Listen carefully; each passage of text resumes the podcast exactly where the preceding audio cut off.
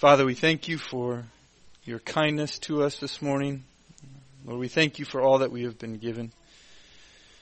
We thank you for the, the holy manna, the body of Christ, the bread of life who has been given down from heaven for us. Father, we, we believe the words that we sang, that all is vain unless your spirit comes down. Lord, as we open your word today, may your spirit uh, work in the hearts, the minds of your people, convicting us of sin and drawing us near to the cross of Christ. And Father, help me as I would preach. I do believe in your Holy Spirit, Lord. Guide my words, guide our time as we open your word. Lord, we thank you for your faithfulness. We thank you that you will bring forth much fruit as we faithfully open and proclaim your truth. It's in Christ's name that we pray. Amen. Good morning, everyone. We're going to open to Luke chapter 10. Luke chapter 10. Now we've been going through the Gospel of Luke for uh, some time and have come to a, a, couple of waves of outbound ministry. Uh, Christ has sent, in the beginning of chapter 9, has sent the apostles out, uh, the 12, and they, they carried out the message of the gospel, and uh, we've watched them as they returned, as Christ has done uh, many miracles. We've seen the the response of the apostles that they continue to to have much to learn, much to learn about Christ's task and Christ's mission and the kingdom that he would establish on the earth. And as we come to chapter 10, we're looking at this second wave of outbound uh, ministry where Christ sends out these 70 messengers, these 70 followers to go out to uh, the villages and the, the towns that he himself would um, would be going to shortly. We looked at his command to pray and to ask that God would raise up laborers, that he would raise up uh, people to go out into the harvest and proclaim the message of the kingdom of God. And as they would go, they were to make haste. They were to be on task, on point, on mission, uh, not worrying about what they would need, not worrying about uh, extra clothing or extra provision, uh, but to earnestly and to uh, hurriedly take this message to the surrounding community. And so we, we pick up here in verse 5, if you would stand for the reading of God's Word.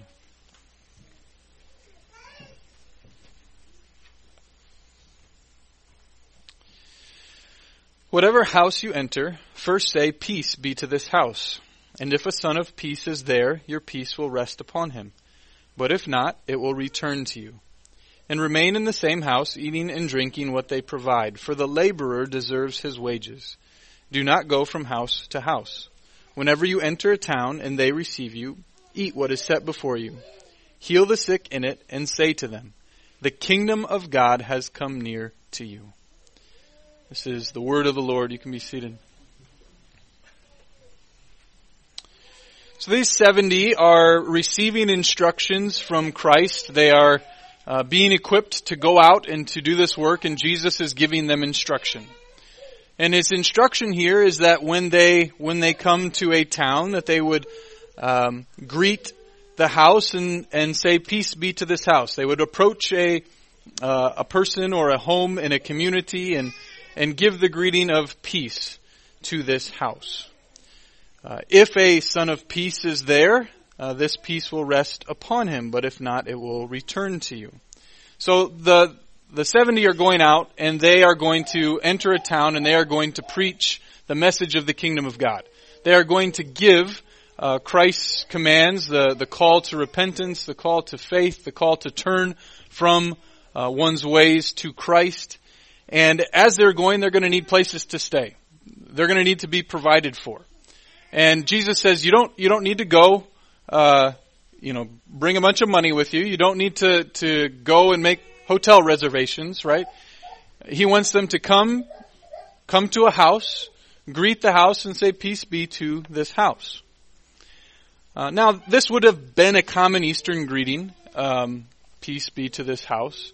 But I think, and I want to establish here that the peace that Luke is referring to uh, has little or less to do with a, a warm greeting and much more to do with this message, uh, this gospel of peace that these messengers were to be about, that they were to be proclaiming.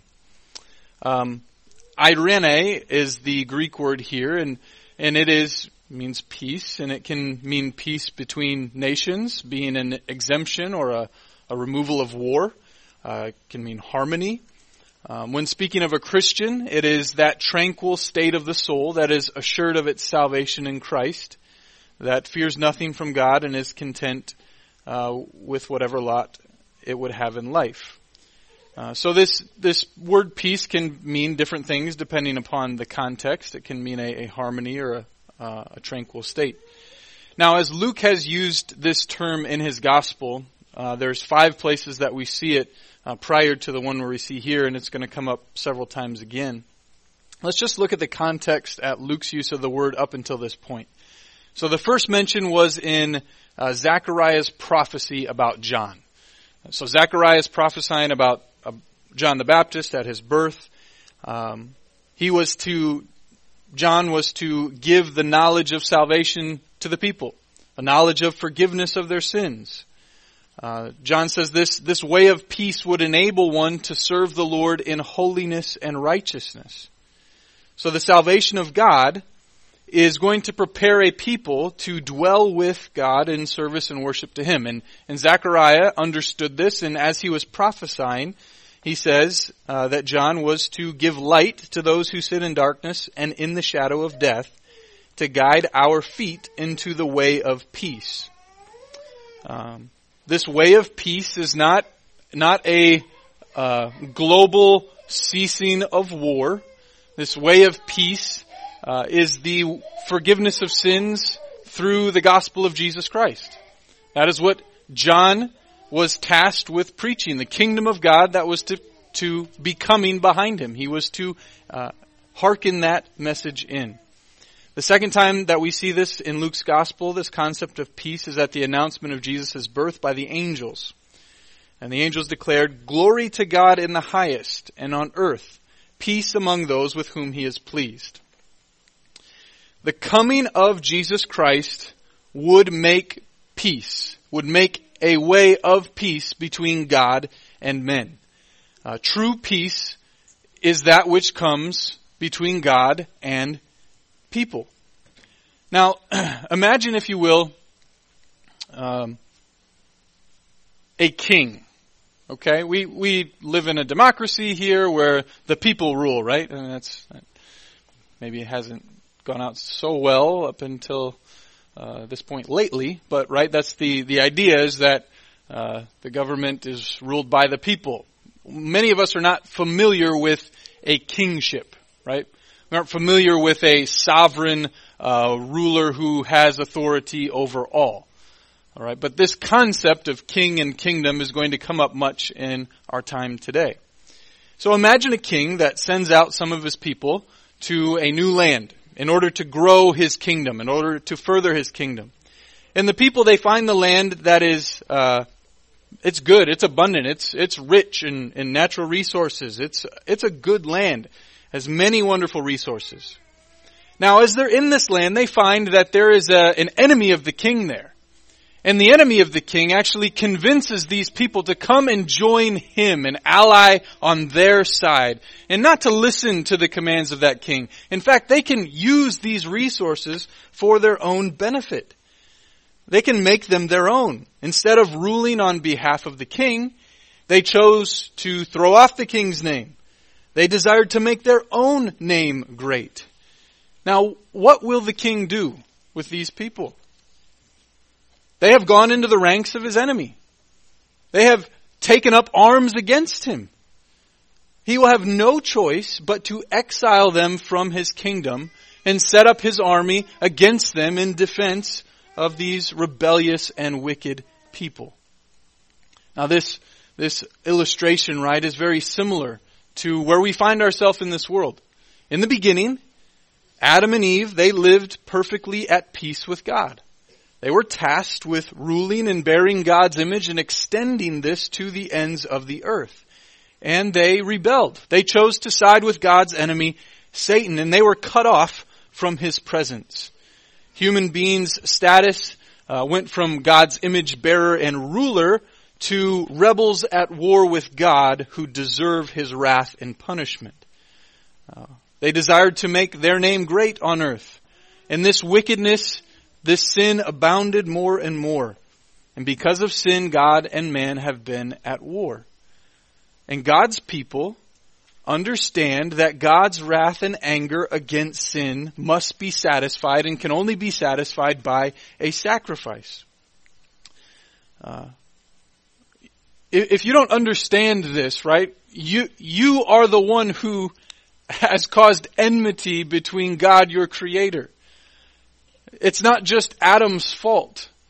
You have chosen to sin against God. You have chosen to break His laws as soon as you were able to live out your selfishness or your lying or your pride or uh, your lust.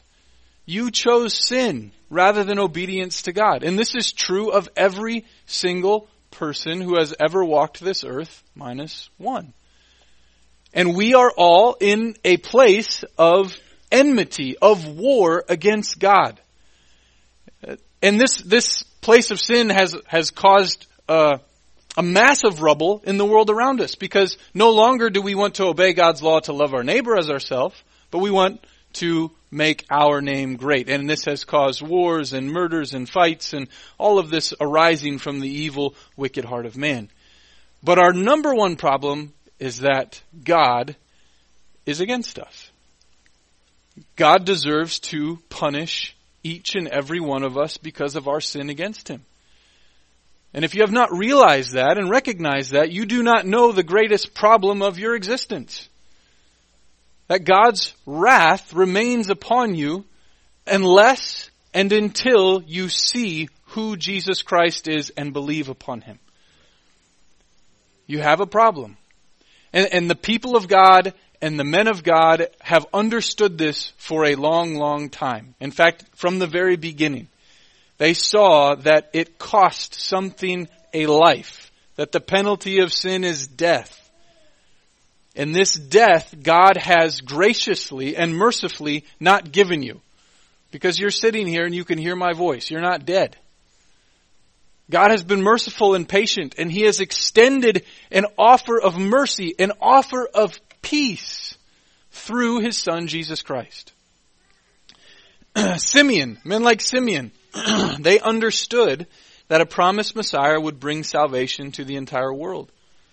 Uh, when Simeon got to see uh, Christ in his infancy, he declared, in Luke 2, Lord, now you are letting your servant depart in peace according to your word. Uh, Luke uses the word peace to denote that peace which comes from God and is offered to men. Uh, the two other places that we see peace used in Luke's gospel describe women. Women that Jesus had healed after commending their saving faith. He proclaimed peace to them that was a peace that comes from uh, the heart that has its faith in Christ. The woman, the first woman we see in Luke 7, she was uh, the woman who washed Jesus' feet.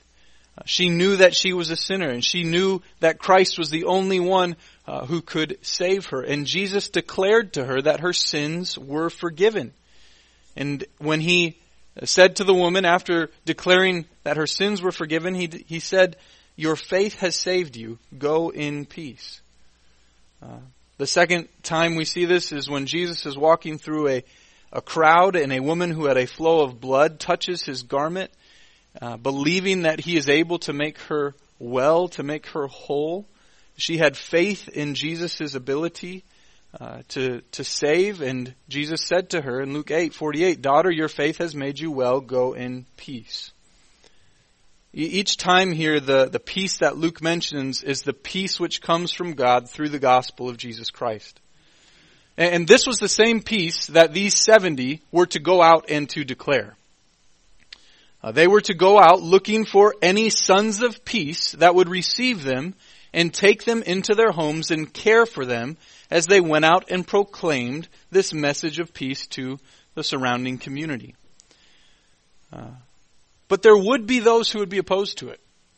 And this is not, you know, left out in the text. We're not necessarily going to get to, to that part of it, but there would be people who would not receive them, who would not welcome them in, and who did not agree or want to receive the message of peace that they were proclaiming. Remember, they were going out into the community. They would be healing and performing miracles. They would be proclaiming the kingdom of God and they would then approach or need a place to stay and approach, approach that house. And the peace with which they uh, were preaching about would have been well known to whoever the uh, the owner or the man was that was running that household. And there would be some who would not who would not provide for them and who would not care for them. if they were rejected, it was not that they had uh, lost their peace.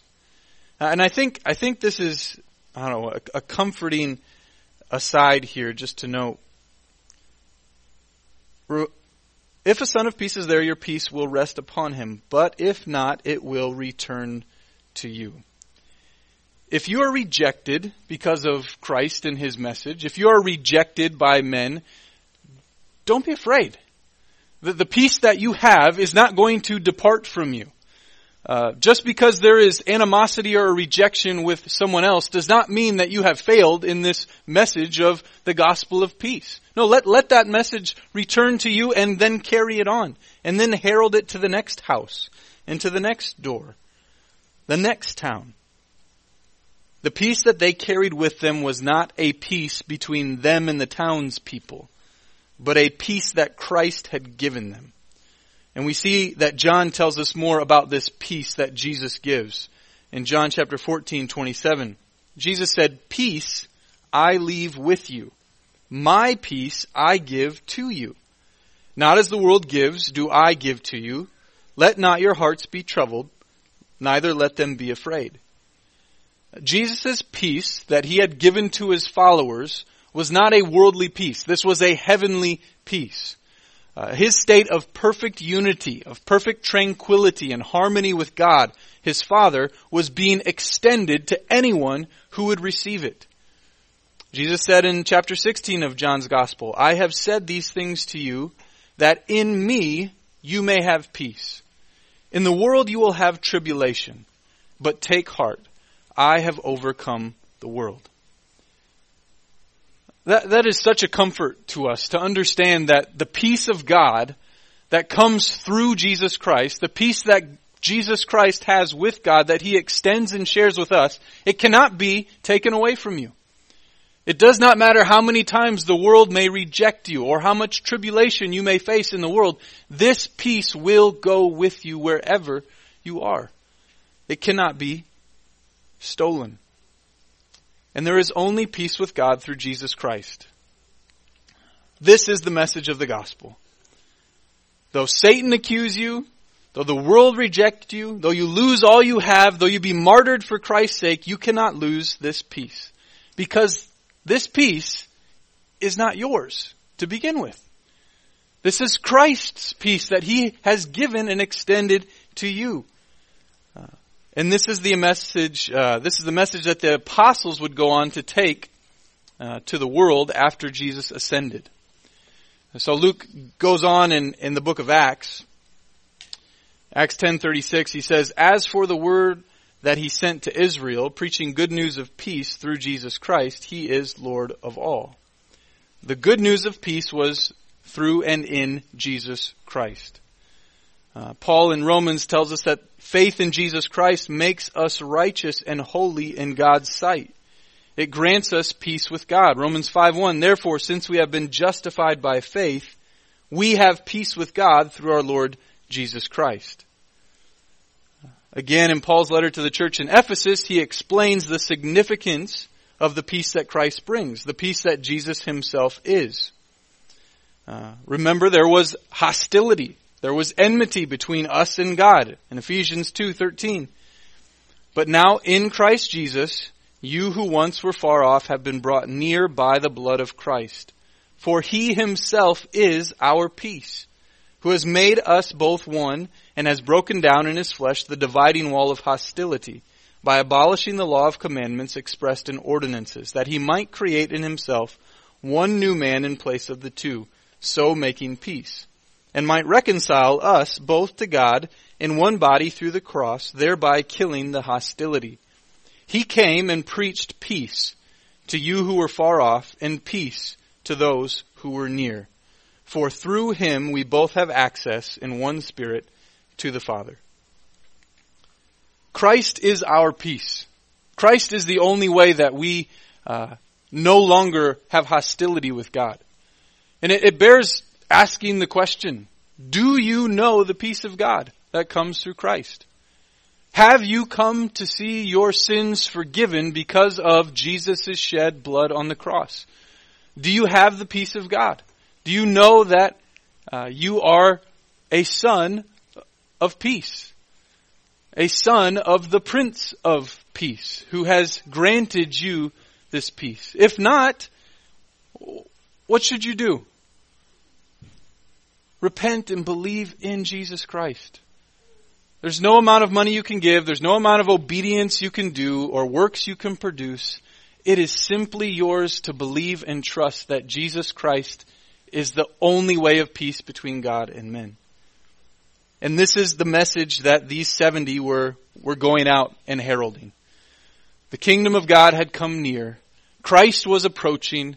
His kingdom was at hand and you must be reconciled to God through him.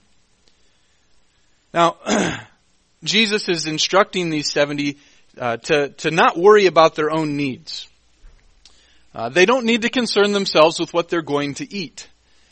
Uh, they only need to concern themselves with their mission that Christ had sent them on to declare this peace, to declare his kingdom to those around them.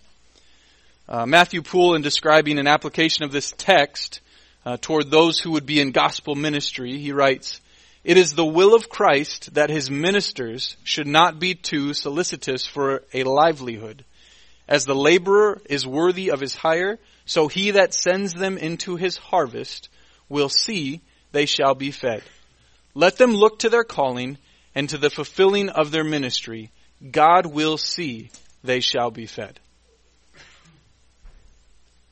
I, I think this is very applicable for us, uh, especially those of us who by the call of God or the grace of God or the call of church would enter into full-time gospel ministry. Your task that Christ has given to you, to me, to whomever it may be, is to proclaim the kingdom of God and the peace of God that comes through Christ. It is by that proclamation that God promises He will provide for you. You don't have to go out soliciting provision and care. You don't have to go out looking for people to support and come alongside you. No, you have to go out and proclaim Christ. And those who are His people, those who are sons of peace, of this message of hope, they will receive you. They will welcome you and, and they will open their home to you and care for you. That's what Christ is, is teaching them here. Uh, how is it that God will provide for his ministers? How is it that they shall be fed? Well, they're going to be provided and cared for by God's people. And, and note just the, the procession here, right? How is it that the kingdom of God and the message of Christ is going to be spread throughout all the world? By people. Faithfully obeying and listening to Christ's command and going and heralding the message. And how is it that they're going to be provided for? By people who are going to be faithful to share the good things that they have been given with those around them. God uses people. God uses people like you and like me, sinners who have been saved by the grace of God. He uses them for the furtherance of his kingdom and for the care of his ministers, of his preachers. May it not be our disobedience that ceases the work of the kingdom to go forth. May it not be because we were unfaithful to go or we were unfaithful to share. These ministers are to go without concern for their well-being, but concern for the people who need peace. And in turn, the recipients of the good news of peace are to care for the ministers of the gospel by sharing what they have at no cost. Uh, Jesus taught that the 70 should not be ashamed of the provision and the care that God's people would, would give to them. They shouldn't be ashamed of eating off of uh, the Joneses when they show up into the local community. Probably wasn't a last name back in that time, but we'll go with it.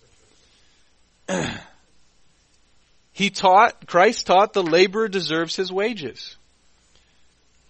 In fact, we can say that they have a divinely given right by Christ himself to take and use for themselves the things that are provided by others.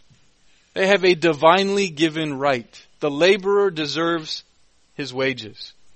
Those who make it their main task in life to preach and proclaim the gospel should not be ashamed of this. Uh, they also should not aspire to more than what is necessary. And we see that right here in the text as well. When you have a house that is providing for you, you don't need to go on to the next one. You don't need to be seeking the most comfortable stay in town. Uh, if you have food and clothing and a bed, be content.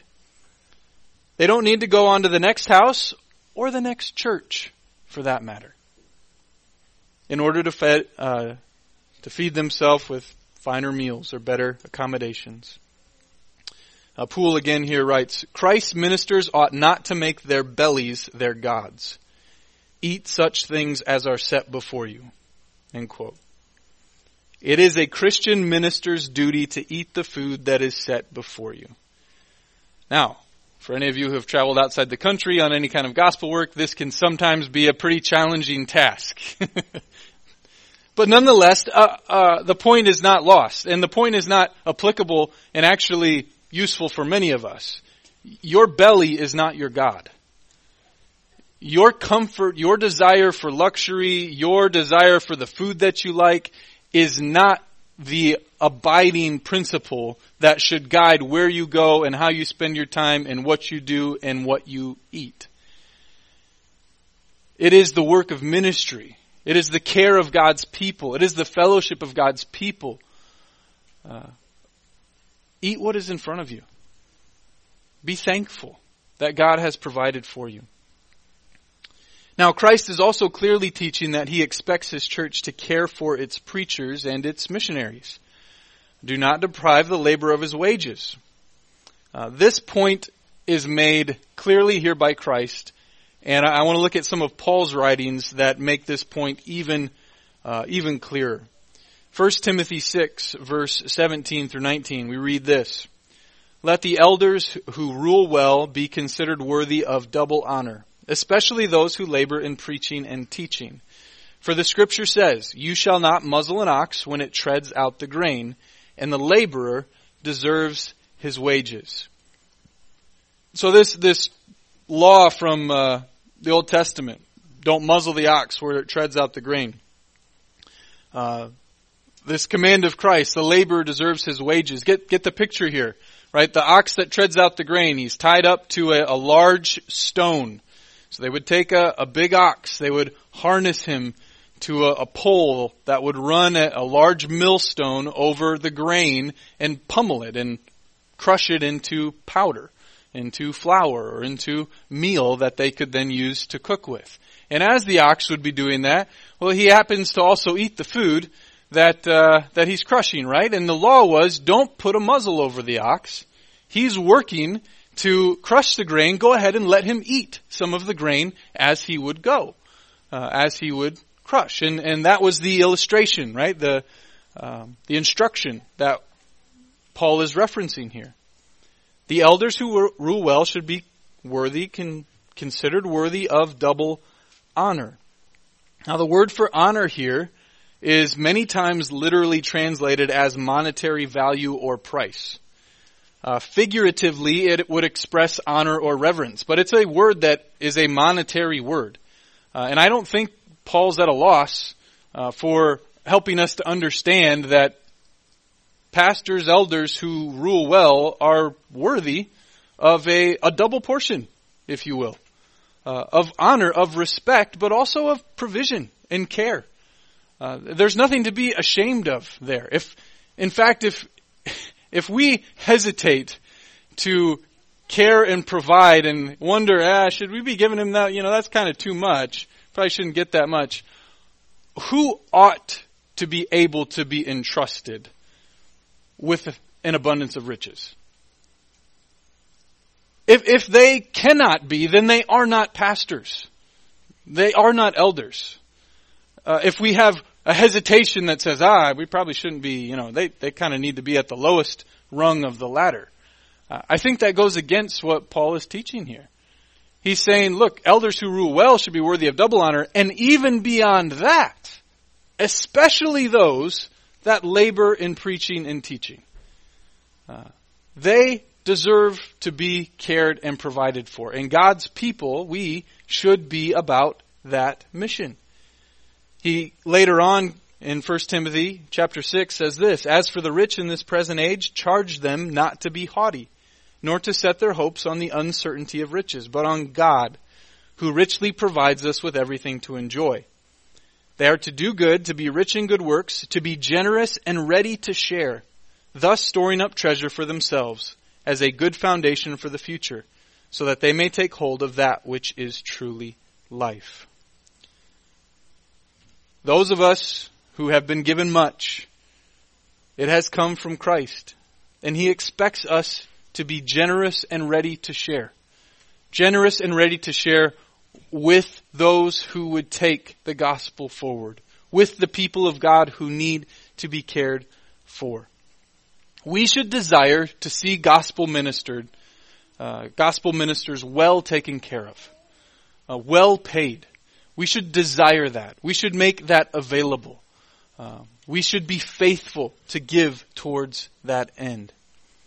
Uh, we should not prefer to care for our employees who labor for our earthly success more than we strive to care for our pastors who labor in keeping watch over our soul's success.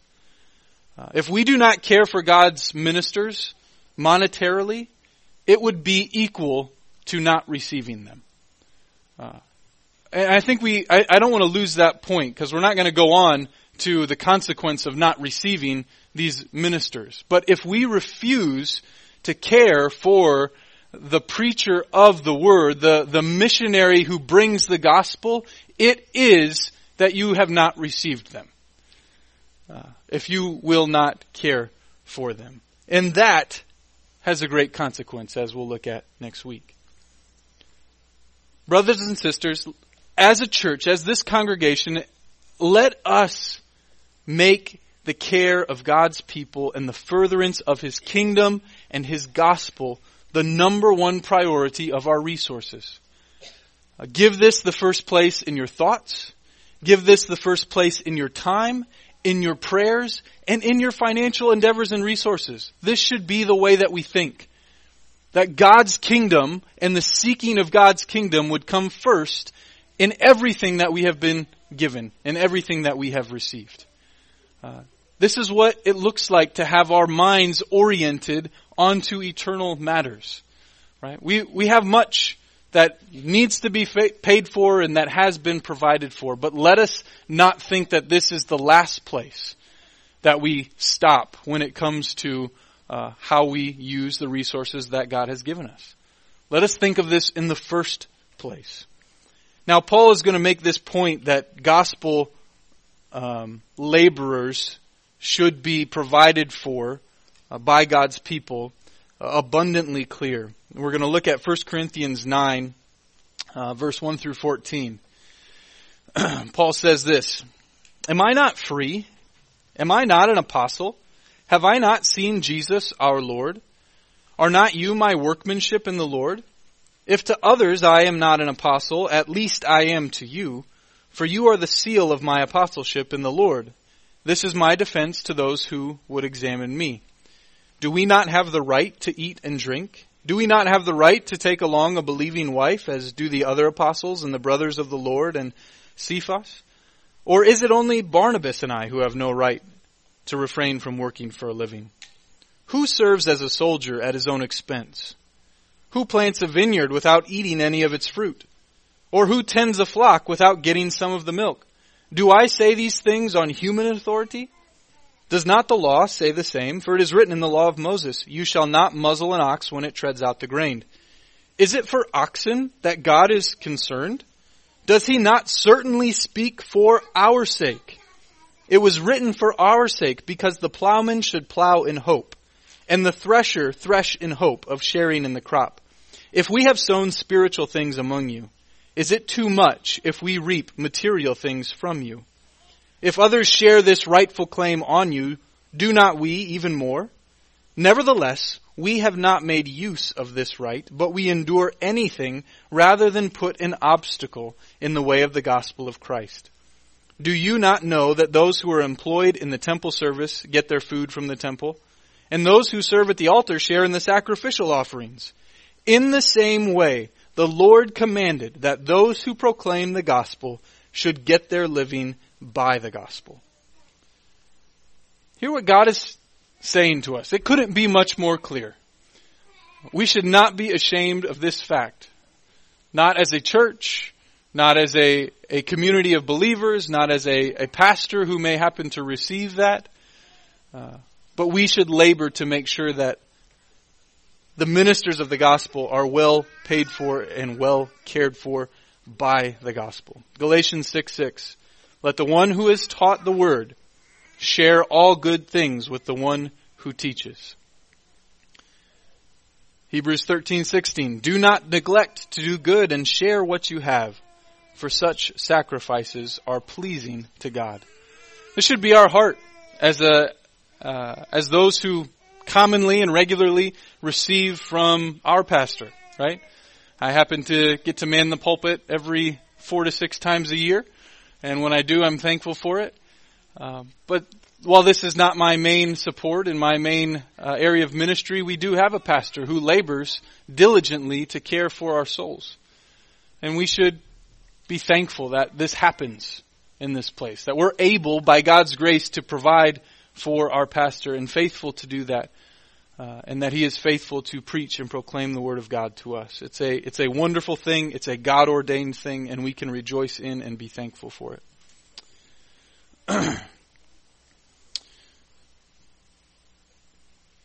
Verse 9 here, chapter 10. Heal the sick in it and say to them, the kingdom of God has come near to you. Now, we're going to end here um, looking a little bit more at the kingdom of God. Uh, the kingdom of God is going to be a huge theme as we continue through Luke's gospel. Uh, it's a huge theme in God's word. Uh, now, if we want to ask the ultimate question, what is the kingdom of God? Uh, and then, therefore, we want to be able to answer, well, who is a part of it, and how do you enter it, and where is it, and how do we expand it? Uh, we're going to learn this as we go through the rest of Luke's gospel and the rest of biblical revelation. Uh, but sometimes, when you encounter a question in a book, you just need to jump to the end and get the answer key uh, in order to figure it out and not spend a whole lot of, you know, undue time. And so that's what we're going to do today. We're going to jump to the end real quick, and we're going to we're going to grab the answers here and, and pull them back in for this question of what is the kingdom of God. So, if you don't know where the back of your book is and the answer key, it's uh, the book of Revelation, be chapter 1, which maybe brings more questions than answers, but nonetheless, we will go there. Revelation 1. What is this kingdom of God? Uh, end of verse 5. To him who loves us and has freed us from our sins by his blood and made us a kingdom priests to his God and Father. To him be glory and dominion forever and ever. Amen. Who was it that uh, has freed us from our sins by his blood? Christ. And what has he made us? He's made us a kingdom. He's made us priests to his God and Father. Again in uh, chapter 5, jump to chapter 5, verse 9.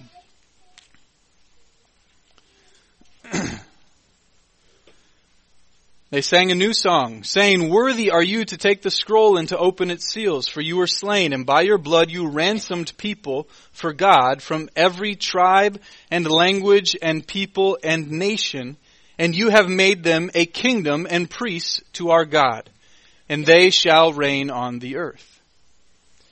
Uh, jump again to the, the very end here, chapter 21.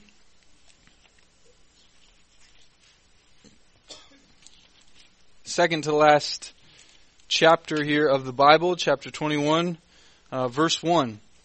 Then I saw a new heaven and a new earth. For the first heaven and the first earth had passed away and the sea was no more. And I saw the holy city, New Jerusalem, coming down out from, of heaven from God, prepared as a bride adorned for her husband. And I heard a loud voice from the throne saying, Behold, the dwelling place of God is with man.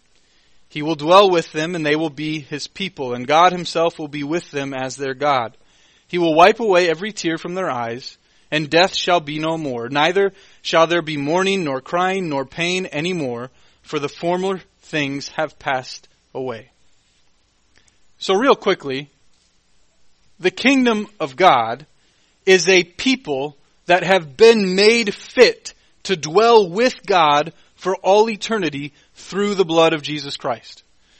Uh, now we're not going to take a ton of time to establish that. Uh, we could probably spend hours and sermons and months uh, looking into this topic. But anyone who receives the gospel of peace uh, with God through Christ is a part of this kingdom. Uh, that's that's who is in this kingdom of God. You can only enter this kingdom of God by faith in Jesus Christ.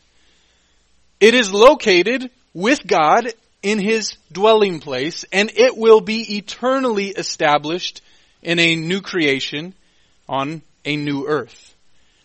And it is expanded as people are brought into peace with God through the gospel. The gospel brings the kingdom of heaven to earth. The kingdom of heaven is not about God's law being established as the rule of the day. The kingdom is about people. It's about a people who can dwell with God in peace and fellowship. This kingdom of heaven, it transcends everything. Meaning it surpasses. It, it goes beyond. Uh, it transcends time.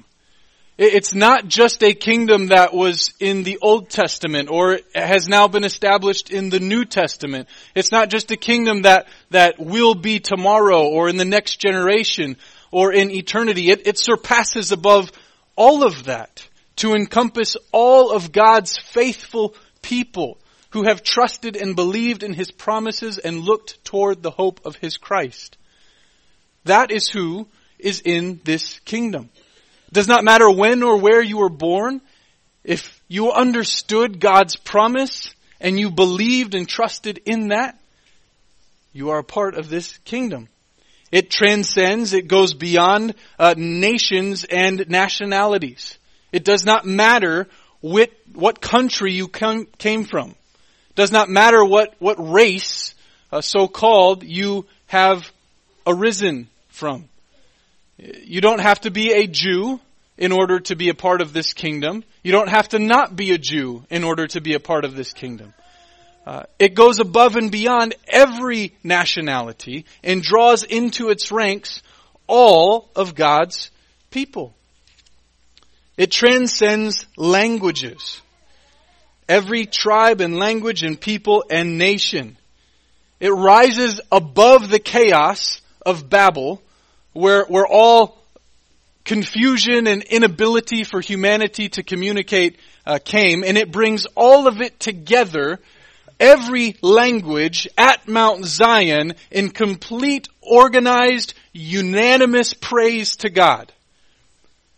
As if we would hearken back to the day of Pentecost and, and every one of us say, how is it that he is proclaiming in his language, in his language, and I understand what he is saying? And the consequence of man's sin at Babel to make his name great, and the confusion that came has now been brought into a redeemed people from every language that has ever existed on the face of the earth. Transcends all of it. This kingdom, in fact, transcends the created world. It goes beyond the very earth that you're standing on. It's not about this planet. It goes beyond the created sun and the moon and the stars. There will be none of those things when this kingdom is finally and eternally established. Uh, the first heaven and the first earth had passed away. The sea was no more. A new Jerusalem coming down out of heaven from God. What did Jesus say when he ascended? Where do I go? To pre prepare a place for you. Well, why is Christ not here? I thought this was the place. I thought this is where we're supposed to be reigning and ruling.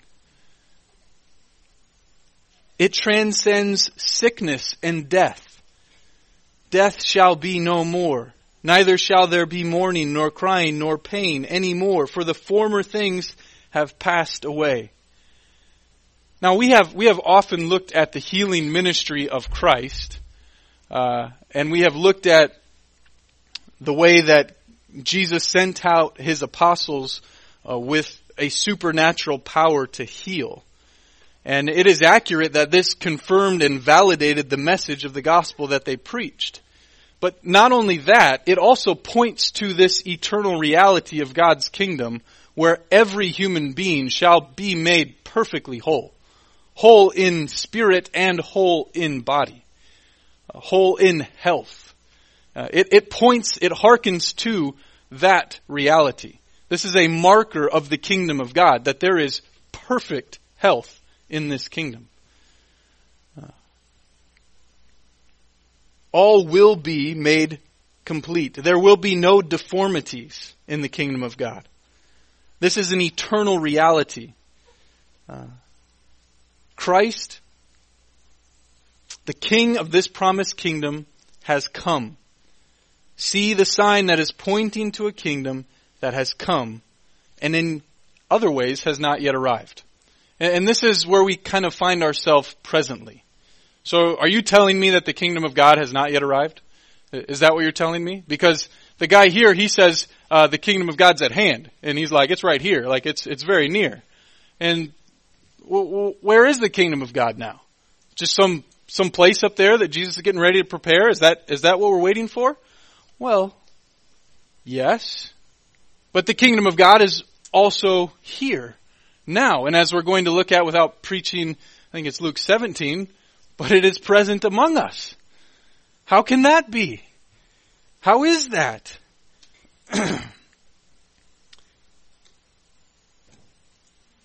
1 Corinthians 3, 16 and 17. Do you not know that you are God's temple and that God's Spirit dwells in you? If anyone destroys God's temple, God will destroy him, for God's temple is holy and you are that temple. Now, the you here would be more properly translated y'all. We don't have a Southerners version of the Bible with us here today. But do you all not know that y'all are God's temple? You see, God has placed an indwelling Holy Spirit into each and every one of His people. And the presence of God, in fact, as we see in the New Testament, is manifested as that community of believers draws together in the body of Christ, which is His church. This is where the kingdom of God dwells now. In the church of the Lord Jesus Christ. In each and every believer by the Holy Spirit. The church is His temple. And that harkens us back to so many other things, which is why we aren't going to be able to go through this exhaustively. Um, God has always had a dwelling place with man. The kingdom of heaven comes to earth wherever God dwells with man. First, it was in the garden. Then it was in God's chosen people, Israel, by the tabernacle and by the temple. And now it is with the church of Jesus Christ. And this is the language that, that Paul uses to have us understand where his kingdom is now, where his dwelling place on earth with men is now. It is in his bride, the church. 1 Peter 2, verse 9 and 11.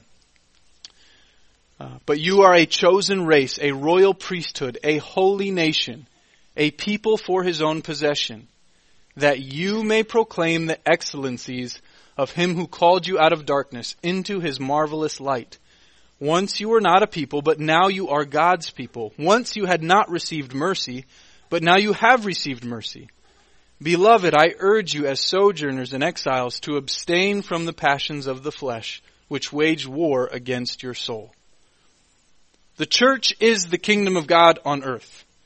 And we are to multiply this kingdom until every child of God is brought out of darkness and into light, brought into this holy nation, this royal priesthood.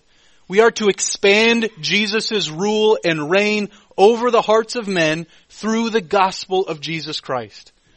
We have been called out by God as a people for his own possession, as a kingdom of priests, to serve the triune God in holiness and righteousness for all eternity. And God is seeking such to worship Him. You have to be cleansed because you're a sinner. But, but that cleansing is not merely enough because that only makes you clean. And in order to dwell with God, you have to be holy and righteous as He is.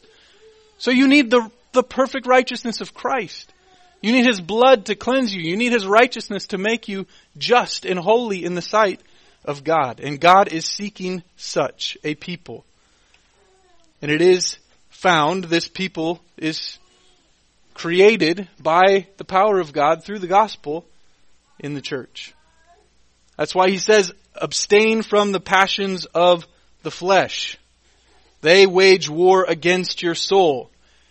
You have a flesh that does not want to admit the reality that this world is not your home.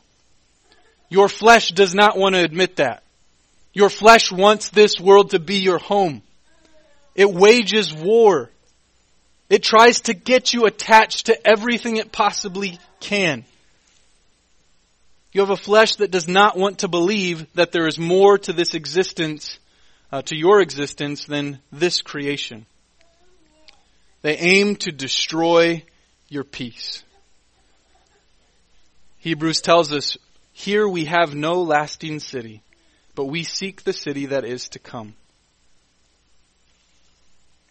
Brothers and sisters, our peace is with God, not with our sinful flesh.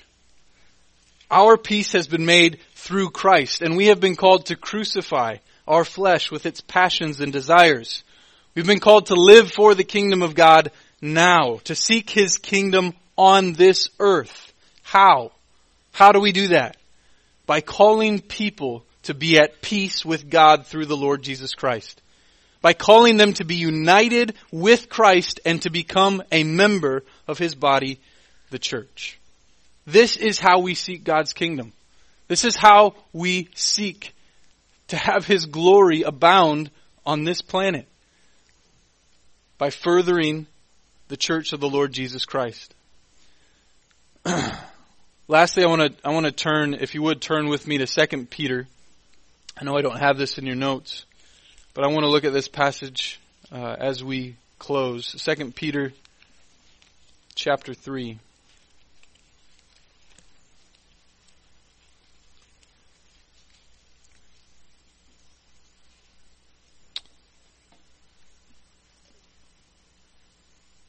Starting in verse 8. But do not overlook this fact, beloved, that with the Lord one day is as a thousand years, and a thousand years as one day. The Lord is not slow to fulfill his promise, as some count slowness, but is patient toward you, not wishing that any should perish, but that all should reach repentance. But the day of the Lord will come like a thief, and then the heavens will pass away with a roar, and the heavenly bodies will be burned up and dissolved, and the earth and the works that are done on it will be exposed. Since all these things are thus to be dissolved, what sort of people ought you to be in lives of holiness and godliness, waiting for and hastening the coming of the day of God, because of which the heavens will be set on fire and dissolved, and the heavenly bodies will melt as they burn. But according to his promise, we are waiting for new heavens and a new earth in which righteousness dwells. Therefore, beloved, since you are waiting for these, be diligent to be found by him without spot or blemish and at peace. This is the focus of, of the Christian. Uh, this is the focus of the Word of God. This is what God would have our focus to be.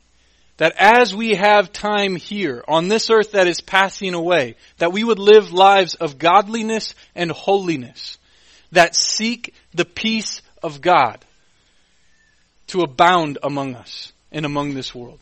That seek the gospel of Jesus Christ to go forward in making many sons of peace.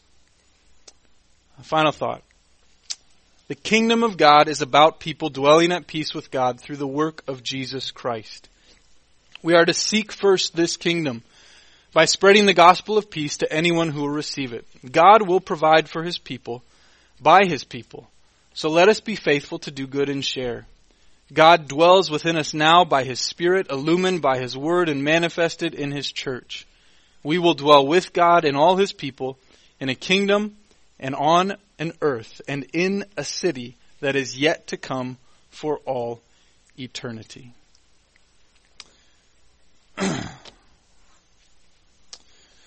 Whatever house you enter, first say, Peace be to this house. And if a son of peace is there, your peace will rest upon him. But if not, it will return to you.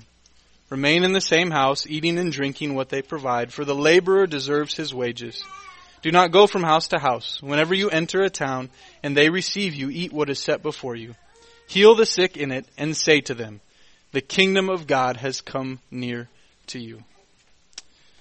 Father, we thank you that your kingdom has indeed come near to us through the gospel of your Son, Jesus Christ. Though our eyes do not see him or our ears hear his voice, Lord, we, we have your word in front of us. We have your revelation uh, given to us that we may know you and that we may dwell with you in your kingdom for all eternity. Help us to be uh, humble, to hear your word, to seek to live lives of godliness and holiness, to provide and care for one another, and to go forth proclaiming and preaching the gospel of peace. In Christ's name we do pray. Amen.